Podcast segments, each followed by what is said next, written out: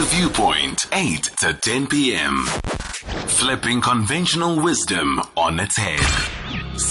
Mabece on SAFM. I beg your pardon, we cannot play that song because we have a technical issue, but nonetheless, it would have been a beautiful piece, which is the choice of Carolyn Steyn, who is a new board member of the Johannesburg Philharmonic Orchestra. And of course, we need to have this conversation in terms of, generally speaking, how the arts have been very severely affected by COVID-19 pandemic. Despite the challenges, the JPO, that's the Philharmonic Orchestra of Johannesburg, has taken time to appoint a new board member and patron of the arts, Carolyn Steyn. You may know her from her 67 Blankets Initiative for Mandela Day and her many philanthropic endeavors.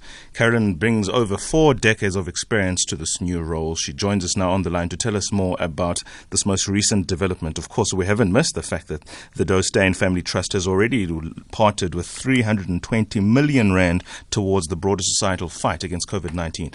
She is on the line. Thank you so much for your time. Good evening, Mrs. Steyn. Hello, you can call me Carolyn Songezo. I would appreciate that too. Excellent. How are you doing, ma'am? Are you safe? Is everybody okay around you? I'm good. We're on lockdown. We are keeping safe. Thank you for that. Fantastic. Tell us about your new appointment because this obviously is going to bring some fresh life to an organization and space that is severely hit. Uh, well, I certainly hope so.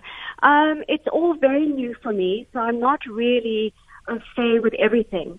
But Bongani Tembe approached me a few months ago to ask if I'd be interested in becoming a board member. And I said, I told him, let me be very honest, Bongani, I've never been a board member except for, you know, with 67 blankets. No, no, no, it'll be great. Um, we'll, we need new energy. And so here I am with my first interview being you. Fantastic. Well, appreciate the indulgence. I mean, you are in safe company. Bongani Tembe as the CEO and artistic director. It is chaired by Deputy Chief Justice Dikgang Moseneke. So you've got very little to be concerned about.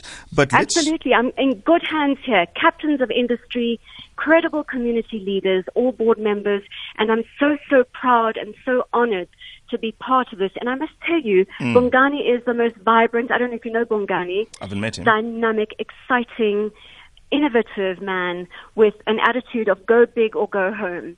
I mean, he brings out people like, you know, the very famous Japanese conductor Yasuo Shinozaki, who I had the great pleasure of watching in February with the summer uh, season. Mm-hmm. And um, the, the music I wanted you to play was Ravel's Bolero, which is just so so beautiful. We'll try and find it. I can promise you that right now. Hopefully, by the end of the show, at least in honor of this, we will play that song. But let's talk about you and the fact that you have the relevant experience and exposure to truly tackle the challenges that COVID has brought up. I mean, any and everybody in this country has been affected one way or the other. There are those who are probably more sheltered than others, and I think for the most part, between you and I, we are relatively unscathed.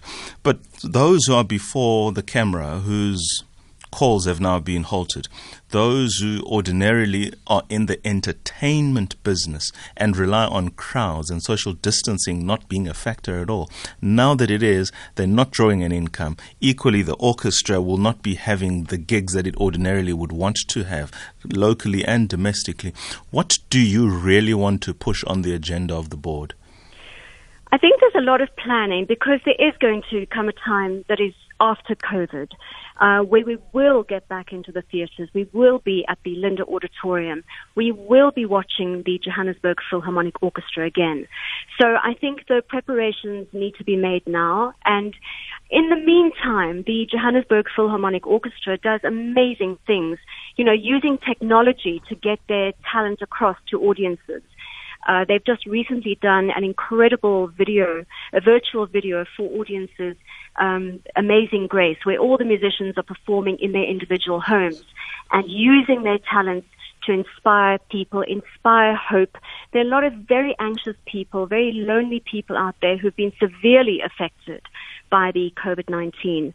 And so I think this is a way of still connecting with the audiences out there. Mm-hmm. Um, certainly um, we need to put a message out that there is going to come a time where we are going to gather again in the theatres, in, in the auditoriums to watch performances because really I know that the artists are severely affected and sports people severely affected by this.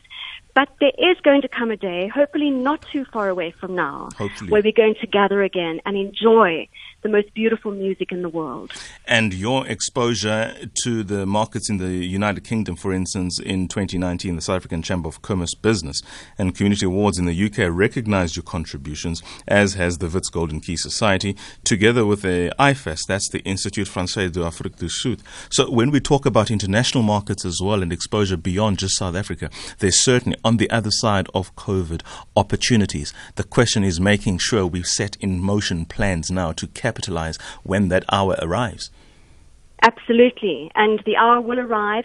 I think it'll be. You I think it's going to be in a few more months. We need to kind of grit our teeth and make sure that we are ready for after COVID.